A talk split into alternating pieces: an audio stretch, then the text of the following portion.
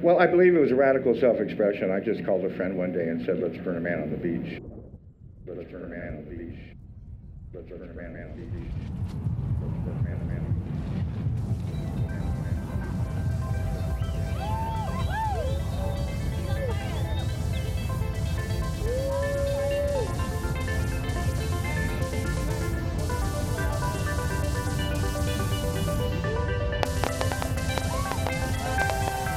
Hi, this is Stever Robbins. And this is Evan Shulman. And this is Burning Man. According to us. Yeah, both of us, although not at the same time. Yes. Hey, Evan. Hey, how's it going? Yeah, sometimes the not at the same time thing happens when you got one person on one coast and one on another. That's right. And we weren't always on two different coasts. In fact, we met in the middle of the desert at Burning Man this year. It was my third time at Burning Man. And my very first time. And it was the very last day, and I was zipping over to visit a bunch of friends, and I ran into this giant key in the middle of the desert, and the key had little puzzles on it, and sitting on top of the key was Evan and his fiancée. That's correct, and that was actually our second time to the key because the puzzles had conquered us at, I think, 3 a.m. in the morning, 2 nights before, so we went back because we said we have to finish this thing. It was a really interesting art piece, and I think then at 6 a.m. in the morning, 3 days later, that's when we were back, and Stever came from the dust in the morning sun. Yeah, from the dust into the dust. And what we discovered is that we really, both of us love Burning Man, and both of us are fascinated by the culture and fascinated by the extent to which the popular reporting of the event actually kind of gets, I won't say it gets it wrong, but it's very incomplete. It really only captures, I think, a small part of what the event is about. Yeah, and you know, to some extent, like that's what media does, right? They can only ever get a small picture that they then try to tell a story of to the masses, so the masses can get some glimpse into it. But for my first time at Burning Man, and Stever, you've been 3 times now. You know, it's definitely a different thing to experience something compared to reading about it. Oh yeah, as a matter of fact, I had friends trying to convince me for 10 years that I should go to Burning Man, and you know, they would always say, oh, you know, sure, it's 110 degrees and totally dusty and, you know, this, that. And I'd be like, you can just stop. You can just stop there. I really don't need to hear anymore. And for, actually it was 13 years, not 10. And for 13 years, I let my fear of the dust and my fear of the heat keep me from going. And then finally, it was the day, and they had convinced me, and we're driving up, and we got a late start. And so it was, I don't remember exactly what time, it was like 3 a.m. And I get there, and we drive up, and we drive in. And this whole time, our car has had the air conditioner on and the windows rolled up because we didn't want to get dust in the car. So I'm still pristine and clean and cool. Of course. You know? And then we drive up to camp, and I open the door, and I get out, and boom, I'm hot. And I'm dusty. And my brain says, oh, okay, I guess you're hot and dusty. I guess this is the new reality now. And literally, I didn't think about it again. And who knew?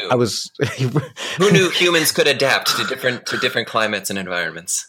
Darn it. It's so true. And as you say, you know, my imagination of what it was like was so different from what it was actually like. Yep. Yeah. And you know, I had heard about it maybe – probably about the same time, 10, 13 years ago. But I'd heard about it, you know, when I was in college, and yeah, I had all these pictures in it, but getting in that line for the first time this past August and rolling up to it and then just seeing how immense it was, you know, it just does a completely different thing to you when you actually are there and seeing it compared to even just perusing photos that you might read in a blog or something like that. Oh, that was one of the things that was made a huge difference for me, because first of all, I thought when people said Black Rock City, I thought it was like a giant campground that they called a city. Yeah, I didn't realize it was actually the size of a city. Yeah, it's crazy. You know, like you look at it on the horizon, and it's like, you know, from your, I'm not even talking about the clock shape, but if you just look at the horizon, it would be like, you know, 20 degrees to your left periphery to 20 degrees to your right periphery, like full panoramic view of a city. Yeah. And this is the piece that the media doesn't really communicate, because what sells is the sex, drugs, and the rock and roll. But going to Burning Man and then coming back and saying it was like a giant rave is like going to New York City. And while you're there, you go to a barber shop, and then you come back to your town and you go, oh yeah, I went to New York. New York is all about barbershops. Yep. And you're like, No, there is a barber shop in New York. There are several, in fact. And one of the things I thought was just astonishing the first time I went to Burning Man was some of the sound camps where they do have the big dance parties and things. Oh yeah, some huge. Of them are. Oh yeah, like the stage is the size of a stadium stage, and there might be thousands and thousands of people in the audience. And those camps are just lined along the edge of the city in one place. Yeah. like on a map, that part of the city is almost too small to see. And that's what gets all the attention. Yep. Yeah. Well, the squeaky wheel gets the oil. So the biggest decibels get the media headlines. I guess that's how that works. To be fair, I did enjoy several dancing opportunities on the periphery, and even in the small camps where people are, playing music and inviting you in to come hang with them for a bit. So I'm guilty of enjoying the dance. It's okay. It's okay. There's no one way to burn. You can enjoy the dance, but there's just so much more than just the dance. Absolutely. So why are you here? What brings you to this podcast? Yeah, Stever and I, you and I had been talking about this for a little while because this is our first time recording it. But, we left the playa, at this point, maybe three months ago. Yeah, it's a long time by now. And so what brings me here is, we just had a fascinating conversation in the desert. And for my first time attending Burning Man, that's what I kept coming back to in my mind is like, wow, everyone that I seem to meet here is just incredibly open and honest and authentic. Granted, there probably are people that are not that, but for the most part, the people I met were that. And so we just had a great conversation, and our little impromptu rendezvous at the key art piece turned into like a 1 hour, 2 hour conversation. And we said, hey, we should start a podcast. And in my mind, I had been really inspired by the creativity and the fact that this, for the most part, fairly non-judgmental community just let me really embrace creative choices that I had been wanting to make, but hadn't for fear of, what will people think? I don't know if I can do this. But there I just felt really liberated to just create. And then I think, that was like the last day that we met. And you said, hey, how about we start a podcast? And I'd been thinking about doing something in audio because I'd been exploring music. And so I said, you know what? Yes, let me take the step and say, absolutely, let's do it. I have no idea how we're going to do it. I just met this person 2 hours ago, but it sounds like a great idea. And so that's why I'm here, to kind of help extend that story from the desert. And also because what helped me to extend that story from the desert and take this step is, I think, the culture of Burning Man. That's something that's fascinated me. Earlier, I mentioned how, I first heard about it when I was in college. And that's because a college professor of mine, his name is Dario Nardi, and he was my human complex systems, basically departmental chair. So human complex systems was sociology, anthropology, complexity science, really nerdy things that I loved learning about. And Professor Dario would say, hey, there's this thing called Burning Man. I like to do research there because it's a fascinating study of a community and humanity. And so that's kind of, I guess, in the back of my mind, the subconscious reasons why I'm doing this, because that's always fascinated me and stuck with me. And I'm just really interested to kind of explore what this culture is and what it means to me and what I think it means for those that attend. Cool. And that's, that's related to, obviously, or else we wouldn't have this rapport, what I am here for. But my goals are somewhat different. To some degree, they're a little bit more selfish. I want Burning Man to continue to be awesome in the ways that I find it awesome, which means making sure that the word gets out to the kinds of people who might enjoy this and who might really, really be part of creating this culture, this temporary city out in the desert. And also for people who aren't a good fit for that, I would love to have them go, oh my God, it's going to be hot and dusty. Ooh, I'm not going to go. Great. You know what? The mall has a fabulous new theater that has reclining chairs, and they actually serve you food at your seat. Go for it. Go but for Stever, it.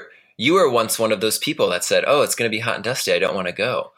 What's your take on how to balance both the people that might not be ready for the hot and dusty with those that should maybe take that step into the hot and dusty?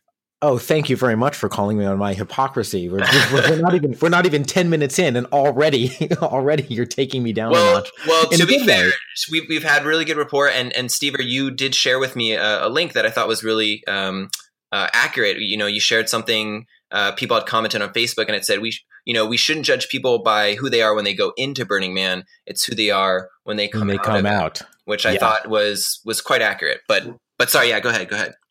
Yeah, no, I totally agree. And in fact, that is part of what I'm hoping to get at with this podcast, because if the me of 13 years ago had heard the kinds of stuff that I hope we talk about, I think I would have said, you know what, it's worth braving the dust and the heat to just give this a shot and see what it's about. Yeah. And that's, you know, I don't know that it's worth braving the dust and the heat just for a big party.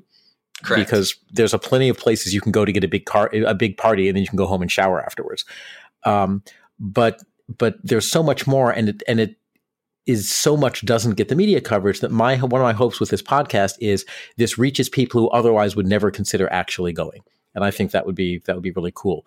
You know, one of the ways that I think of it is, and in this episode maybe, and certainly in later episodes, we're going to be talking about things like the principle of participation, which says if you're going to show up to the event, be part of it, help make it happen.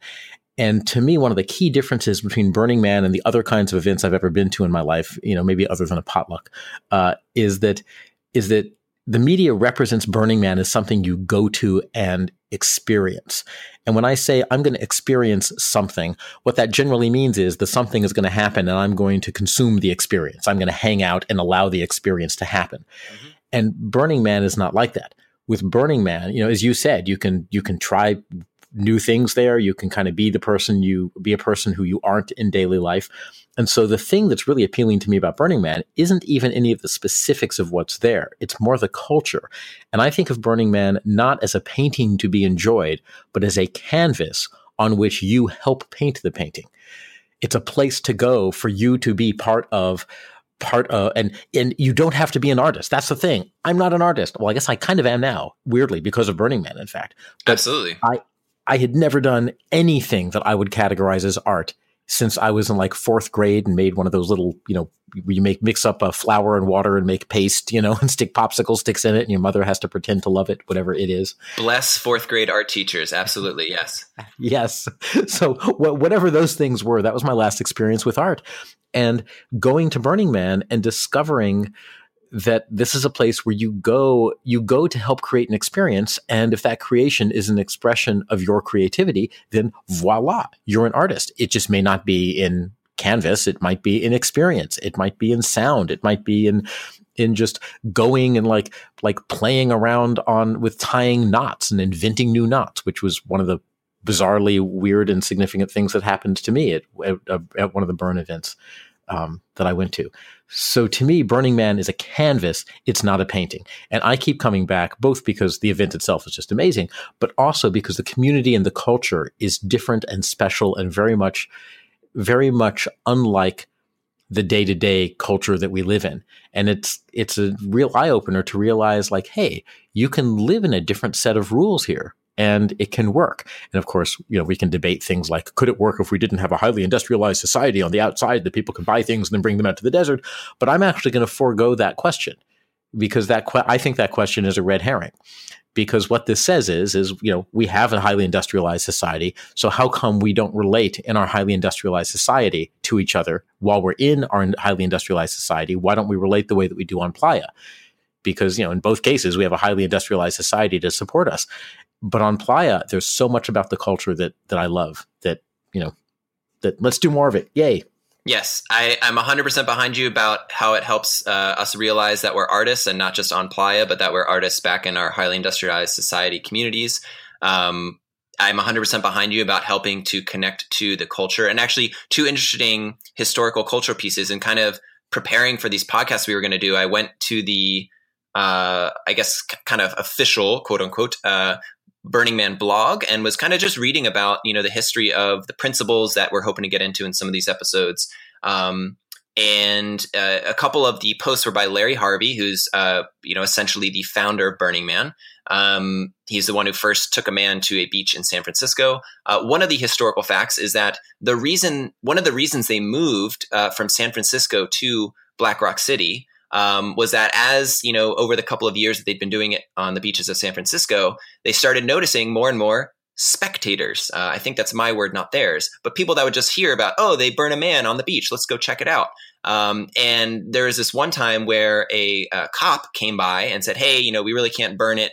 And a lot of the spectators started, and I might be misrepresenting this, so definitely check out the blog yourself, listeners. But some of the spectators started, you know, booing and saying like, oh, we want to see the man burn. And in this post, Larry kind of talks about how that's when he knew that, you know, the culture was shifting a little and people were there to just, you know, witness this spectacle. And they decided, hey, you know, maybe we need to kind of find another location for it. They decided on Black Rock City eventually, or Black Rock Desert, which is why it's called Black Rock City. And where was I going with this? I was going with this. Oh, because, you know, by putting it there, one, it gave them this big, almost metaphorical canvas. It's a big blank, dusty desert.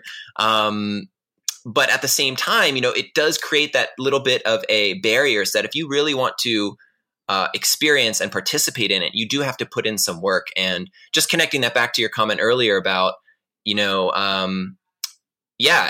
it's, you know, one of the reasons we're talking about this is because it seems to me in this kind of mini historical review, we're getting a little bit back into Burning Man being a place where people are like, oh, I heard about this cool thing they do in the desert. Let's go and check it out.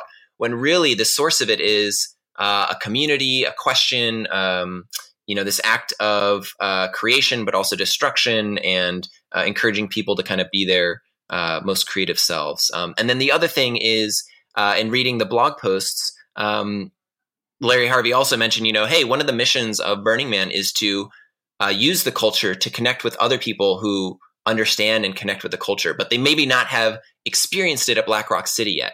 So I think in that sense, you know, this podcast really fits in because this is a beacon out via audio waves to anyone who is interested in the culture and maybe hasn't heard about it. And we are calling out to you to discuss the culture. And if it resonates with you on some level, we invite you to join us on the playa at some time. Absolutely. And so for this podcast, we have no, at the moment, at least, this is our first episode and we have no idea how we're going to do this. Nope. We figured we could just have interesting conversations. Maybe we'll have some guests, for, you know, who knows who we can or can't or will or won't get. But so for today, we're going to just, let's just talk a little bit more about the event itself and then about what's going to come next in this series of podcasts. So yeah. A lot of people call this a festival. What do you think? So I think that is one perspective to see it in, but in all of its glory, it cannot be confined to just a festival. And, you know, you and I have talked a little bit, you know, as we prepare for this podcast about the different metaphors. So I think it is a festival in one particular shape and form, but it is also a playground. It is also a conference. It is also a community, right? And I could get into the reasons why for each of those. I'm particularly partial to talking about and seeing Burning Man as a playground and what that means from a theoretical construct of what a playground is and what people do on playgrounds. Maybe we'll do an episode on that. And my fiance is the one who actually said, no, Burning Man's a conference. And she works in the medical profession and she attends a lot of professions. So that obviously kind of shapes how she sees it. But yeah, Burning Man has all the camps and people that are there are, you know, invited and asked to participate in some way, shape or form. And there's a whole booklet of different talks you can go to of a variety of topics. And so some people could say, hey, I'm going to sleep at night when everyone else is dancing. That's cool. You do your dancing thing. I actually want to go to this camp at 2:00 in D, and I want to learn about the latest on psychedelic research. And then I'm going to go to 4:00 in F, and I'm going to learn about particle board soldering because I've always been interested in that. So that's my quick little mini response to, is it a festival? But I know, Stever, you have thoughts on this as well. Oh, of course I do. And the definition that I love the most, and we definitely have to get into this in depth at some point, is you were the one who, I had never heard it described as a playground before. And you were the one who gave me that whole discussion of what playgrounds are and how they work. And so, and I was like, oh my God, you're right. Burning Man is a playground. Yes. So one of the things that really speaks to me about Burning Man, and this was a phrase, I don't know if it's an official burner phrase, whatever that means, but a lot of my burner friends use it. It's a duocracy, which means it's not something you experience. It's something you do. It's an active verb. And if there's something that you want to have happen to make the event better, do it. Yep. And, you know, like, I think in the so-called real world or the default world, we've gotten so used to everyone having a specialized skill set that a lot of times it doesn't occur to us to do something if it's quote unquote not our job to do that. Mm-hmm. But, you know, at Burning Man, there was an article that came out just about a week after the burn, which you and I saw. It was in Business Insider, and the original title, and amusingly, they've changed this since then. Yes, they have. They definitely have. But the original title said, like, you know, Burning Man, my first time at Burning Man, the orgies were lame. Yep. And I'm kind of like, it's not the responsibility of Burning Man to give you an exciting orgy. It's a duocracy. If you go to an orgy and it's too lame for you, make it more exciting. You know, like it's, and you know, that applies to everything there. If Absolutely. You go, oh, I went to a cappuccino bar on the playa and the cappuccino wasn't very good. All right, then next time you set up a cappuccino bar and do your own. And I don't mean that snarkily. I mean, if you find that the experience would be better in some way, make it better. Yes. The first time I went, so for those of you who don't know, the Burning Man happens in the Black Rock Desert of Nevada in the United States, which is a highly alkaline desert. So it's dust. So first of all, it's not gritty. It's weird. Like, it's not like sand. It's just dust. And so you don't really feel it, or at least I don't really feel it on my body. However, it's highly alkaline, which means if it's on my body and I get wet and I leave it there for a week, it actually will like erode my skin and whatever. And you're warned about this. It's called playa foot, and they just tell you every night, make sure to wash your feet and do it with a little bit of vinegar and water to neutralize the playa dust. Well, I did that, so I did not have playa foot. However, I had playa hand because it had not occurred to me to take similarly good care of my hands. And in the spirit of duocracy, after my first year, I said, no one who encounters me on the playa should ever have this happen again. I will make sure of it, because someone should have made sure I didn't have icky hands. So I bought a bunch of really acidic hand cream because the acidic counteracts the playa dust, which is alkaline. And I bought 100 pairs of those little salon gloves, little white cotton gloves. Mm-hmm. They can even be washed and reused. And one of my playa gifts is I go around with this thing of hand cream and these gloves. And when I encounter someone and I notice their hands are dirty, I say, hey, would you like a hand massage? And I give them a hand massage with the acidic cream, and I put the gloves on them, and then we go our separate ways. And it's awesome, because this is a case where I saw something that needed doing. Human beings need their hands protected from the evil playa that will eat through them. So I took it upon myself to make sure that at least for 100 people out there, the ones who encounter me, for them, it's not going to be a problem. And by the way, people love hand massages. They'll be your friend forever if you give them a good hand massage.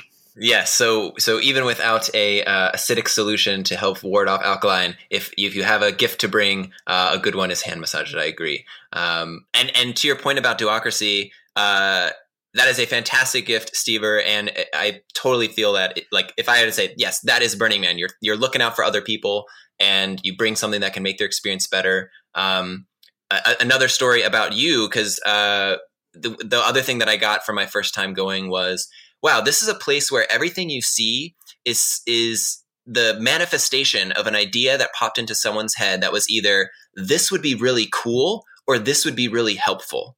And so the hand massage is, I think, fits both of those buckets, because it's very helpful and it's also very cool to get a hand massage.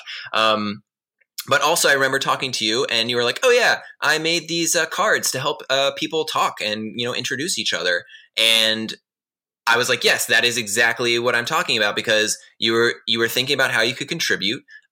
You had this really cool idea that was a little, you know, blip of neurons in your head, and then you manifested it, because Burning Man allows people to just take an idea that would be cool or helpful and bring it to life. So not only did you have the hand protection brigade gift, but you also had these really nifty cards that you had put together. And yeah, basically, you know, it was like a conversation starter type card. I mean, I could let you speak about it, but I thought that was really cool from a duocracy perspective.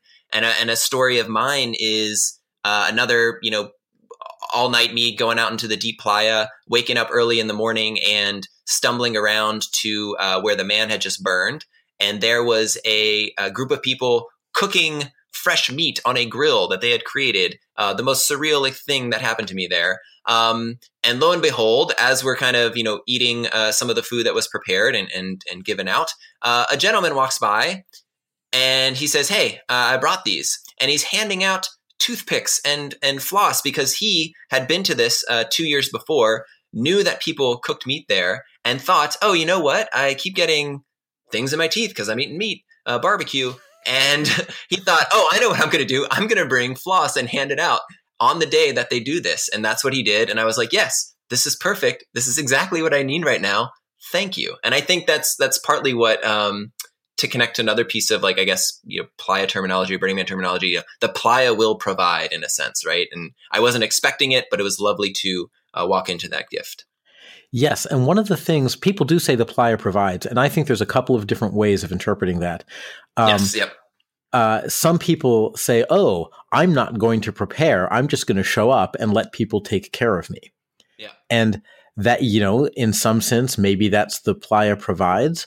But I really don't like that. To me, that just in a lot of ways violates the experience of Burning Man. And among other things, it now makes other people responsible for your experience. Yes. And if you're having a problem now you're offloading that problem on other people, hoping someone feels good or bad enough towards you to take care of you. But basically it's weirdly manipulative. I really don't care for that interpretation. But the interpretation that I do like is if everyone shows up and you have everything you need to take care of yourself, which is the principle of radical self-reliance, mm-hmm. and you bring extra and you think about how you can contribute to the community, which are the principles of community, of civic responsibility, community effort, and gifting. Then what happens if everyone does that? Then there's more than enough for everyone. And what ends up happening is the Playa does provide in the sense that, whoops, I forgot my dust masks, and someone else thought that their gift to the Playa or a gift they were going to bring was extra dust masks, and there's one around. But there's a big difference between, wow, I came prepared to give, prepared to make this a more awesome event, and whoops, I forgot my dust mask, versus, well, I'm showing up, I'm not bothering to prepare, I'm not doing anything to contribute to the event, but, gee, I need a dust mask, give it to me, please. Yeah, and exactly. So I just sneakily listed a few phrases there, like radical self-reliance and gifting. These are some of the 10 principles. Dum-da-dum. The 10 principles are, I say you wrote this paragraph in our little script, so I figured you should read this. Oh, or yeah. Talk about what the 10 principles are. Because these are really what makes Burning Man different, I think, from a lot of other events, is there's a very articulated culture that evolved organically, but now I think is very consciously maintained and evolved. It's not static, but through these 10 principles. Yeah. And I think the paragraph you're referring to, I'm just going to kind of read it here. This is also, again, you could find this on the website, but it says Burning Man co-founder Larry Harvey wrote the 10 principles in 2004. I just made a note that 2004 is actually 18 years after the first man burned in San Francisco and 14 years after it first burned in the Black Rock Desert. So this wasn't something that he said, "Hey, we have 10 principles and we're going to do this thing." It was what I believe is kind of an emergent thing out of 14 to 18 years of this experience. So Burning Man co-founder Larry Harvey wrote the 10 principles in 2004 as guidelines for the newly formed regional network. And just a quick side note on the regional network, that is the idea that Burning Man should not just be a thing that happens and people go to once a year in Black Rock City, but it is something that is a culture and a community that can be experienced regionally in local enclaves around the world. So it's guidelines for the newly formed regional network in 2004.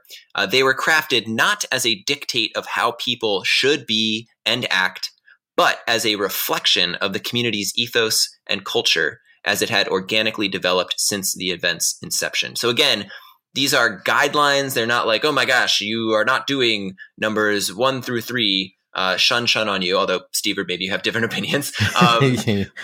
But the idea is that, it's a reflection of the community's ethos and culture. And going back to that, story about moving from the beaches of San Francisco to Black Rock Desert, I think that fits in with that because you know, in my interpretation of that story, Larry was trying to say, hey, we had a community ethos and culture here. I can see that it's kind of getting a little bit off of this thing that I see that's emerging. So let's move it to this other place and continue to kind of, you know, foster that ember there. And I think that we're kind of continuing to foster that with conversations like this and really kind of exploring what these principles mean and how we can continue to use them as guidelines and evolve them over time. Yeah. And there's a couple things. You mentioned the regional network. That's just a reference to the fact that now there are burns, as we call them, all over the world. Yes. And they run by the same 10 principles, or they strive to. And it creates, again, a very specific kind of community. And since I happen to, it's funny, after I went, so I was expecting on a scale of 1 to 10, I was expecting to have maybe an 8 out of 10 good time, my first burn. And I ended up having a 12 out of 10. And then I was like, okay, that was just because it was my first time. When I go my second time, I'll have the sophomore slump. I'll hate it the second time. Mm-hmm. Well, the second time it was a 14 out of 10. And the third time it was a 16 out of 10. So being an overly analytical navel-gazing geek. You got to change your scales, Stever. You got to change your scales. I know. I need a logarithmic scale or something here. But I started examining what is it about it that makes such a huge impression on me. And when I really sat down and thought about it, I didn't think, oh, it's the 10 principles, but I thought, oh, it's these elements of the event. And then I went and looked at the 10 principles and I'm like, oh, wow. Like, it actually is the 10 principles that to me make the event so special. Mm-hmm. So I, you know, you kind of said maybe I don't think people have to follow them. And, you know, you don't have to follow them. But if we can create a culture where people end up understanding how valuable they are and following them, then it will be an awesome thing. If too many people show up and don't follow the 10 principles and treat this just like a giant party, then it will stop being an awesome thing and it will just become a giant party. And giant parties are fine. I mean, you know, some of my best friends have been to giant parties. But I'm not, to me, that's not the valuable part of Burning Man. The valuable part is that it is an experiment in intentional community that has a specific set of articulated values and guidelines. And it's really, really neat, you know, plus lots of cool art. Absolutely. And if I can go nerdy for a little bit, back to my human complex systems days, these days, the word meme is like an internet meme, and it's a picture with some text and haha, people laugh. But the word meme actually comes from a field called memetics. And the idea of a meme is it's like a culture's gene. So a person has a gene, which is, you know, very DNA, and a culture can have memes, which make it up. And so to your point, these 10 principles are memes and is part of the kind of fundamental DNA, as it were, of the Burning Man culture. And so I completely agree. If we don't necessarily, you know, pay attention to these and what they mean and why they lead to the kind of culture and experience that people have and put into making it what it is, then we kind of lose the essence of what it is. And so I agree with you that that's why it's important to kind of reflect on these and understand them and see how they change over time to keep the DNA of Burning Man alive but evolving. So is this DNA going to take over and revolutionize the world? Because people talk about this, like, oh, Burning Man is going to – and in fact, there's a book by Cory Doctorow called – Walkabout, which just came out last year. And for anyone who's ever been to Burning Man, it's very, very clear that what the book is about, it's what if Burning Man culture took over the world. He even uses the same terminology that we use at Burning Man for certain things. But he never actually says Burning Man, I don't think, in the book. Is that going to happen? I personally, I think there are some amazing things about the culture, and I would like it to happen. I think in some ways, interestingly, it is possibly a healthier culture than real life. And at some point, we're going to talk about this. But one of the big debates in the Burning Man community right now is that it has become stratified to some degree between the billionaire set and the people who show up and make everything happen. Mm-hmm. And there's a big debate as to what, if anything, should be done about that. But I don't think that Burning Man itself can change the world. Like, no, it's an event. And in fact, if the event were year round, I don't think it would be anywhere near as special, because to make it year round, well, it's part of its transience is part of what's so special about it. Mm. However, the 10 principles and Burning Man as a laboratory, I think, can provide a template. So if change is happening, it's something that people who have been there and have experienced it will have in our experience. And we can say, you know what? It actually is possible to create a culture where A, B, and C happen. Mm. Or where D, E, and F happen. You know, It is possible to create a culture where people can self-express even in ways that you personally are not interested in, but in ways where each individual is still respected for whatever it is that they're doing, even if it's not your thing. You know, and people can still live in harmony next to each other, for example. You know, seems like a small thing, but it, as I think we're discovering on the national stage, at least in America, it's not a small thing. Yeah. Yeah. To the question of do we think that Burning Man will revolutionize the world? I was again kind of just perusing the blog on the website to kind of get a better take for myself about the history and where it came from. And again, there was this post by Larry Harvey that referenced the mission of the Burning Man organization, or actually I think they refer to it as a project. The Burning Man project is meant to find and connect this culture, which I would argue has kind of counter mainstream culture, right? Because, we go here because this is different from what we experience when we're not here necessarily. And we kind of like what we experience here in many ways relative to what we usually experience in mainstream culture. And so I guess my argument is kind of that, if this culture does get expressed, and that can be expressed by, defining these principles, talking about these principles, living and doing these principles. But again, it doesn't have to be just these 10 principles. And if the mission of the project is to connect this culture, and organize it, so by starting at one desert and then these regional networks and then in daily conversation, then yes, it can revolutionize the world, because in many ways, I feel like society is culture, a connection of values and principles and beliefs. So it could revolutionize it, whether in a utopic type fashion. I withhold judgment of that one, but I do think that expressing this culture, connecting the culture, organizing it can lead to change and revolutionizing the quote unquote mainstream culture that we live in.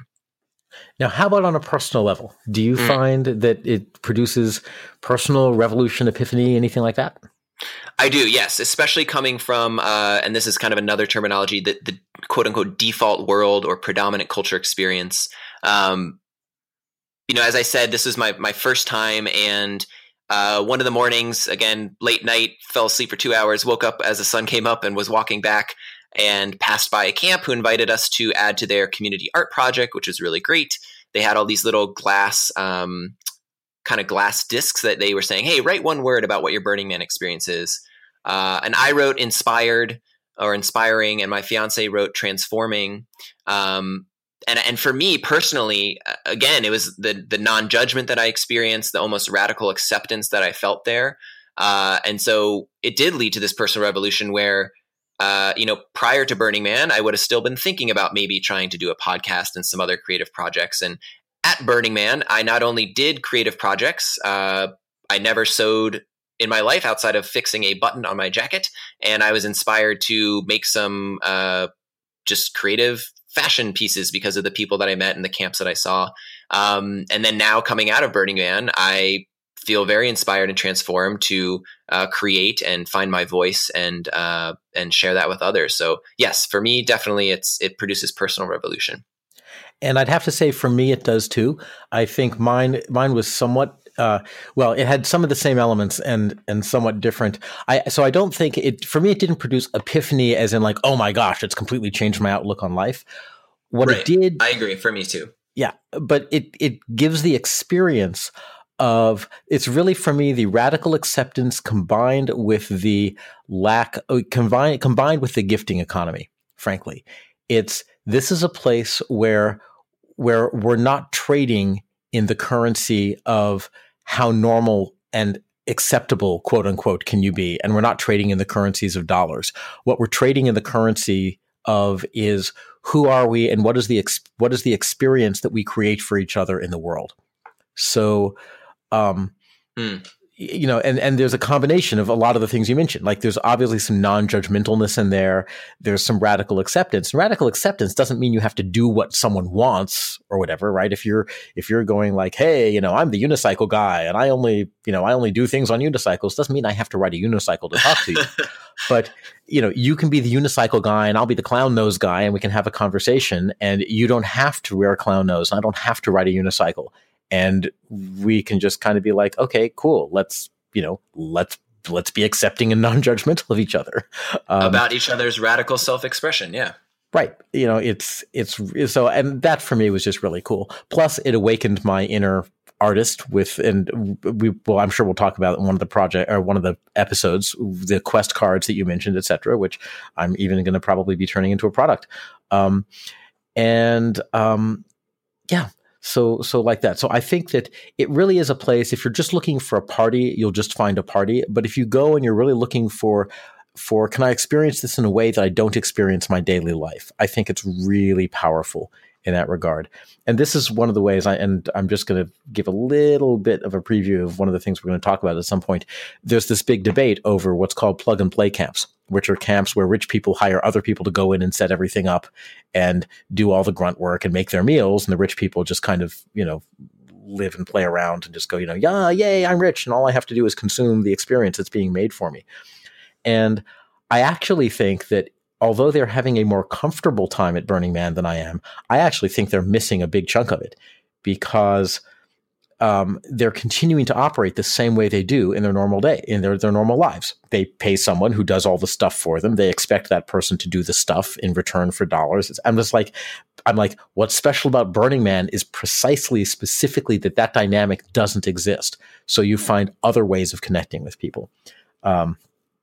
And, you know, and it's non-judgmental, because it's not, I am the payer and you are the worker. It's, we are both here together. We are both taking care of ourselves, and we are both figuring out how we can make each other's experience better. And that's really cool. Absolutely. So we've been going for a long time. I guess these might end up being more than 20 minutes long. I know that's what happens when we just get off on our excitedness about all the topics, all the things. Yes. So I think what we're going to be doing in future episodes, I know we're going to be going through the 10, possibly 11 principles, and really kind of delving into each one to share with people. These are the elements of the culture that are interesting and different and special and valuable about Burning Man. And then we're just going to be jumping into lots of different topics that we think are interesting that people don't normally think about. And you know, we might talk about what's the difference between daytime and nighttime at Burning Man. How does Burning Man relate to mindfulness? What do you do about food? What is Burning Man like on foot, and why does that matter? You know, should there be standards for admission, etc.? And so, anyway, I think we're going to have a fun time with this. Even if no one else ever listens, we'll entertain ourselves endlessly. Absolutely. And that's definitely part of the reason why we were doing this as well. I think we both identified, we just want to have fun. And I think that's part of enjoying a playground, is about having fun and meeting new people and having, you know, new friends that you have fun with. And for those that do listen and have made it this far on the first episode, of course, we're not doing this in a bubble. So, you know, participate and let us know what you would maybe want to hear. And if you haven't gone before, or if you're an old timer or you just went once, and, you know, if you want our take on things, or if you want to share your take on things, I would say we're open to it. Yes. And I'd love to give you contact information, but we don't have a website yet or email addresses or anything, but we'll get them and we'll post them in notes somewhere. And then we'll say them in future episodes once we've got them. Yeah. We'll figure all that out when we get there. Exactly. So thanks for joining us. And tune in for our next episode. This has been Stever Robbins. And Evan Shulman with This is Burning Man. According to us.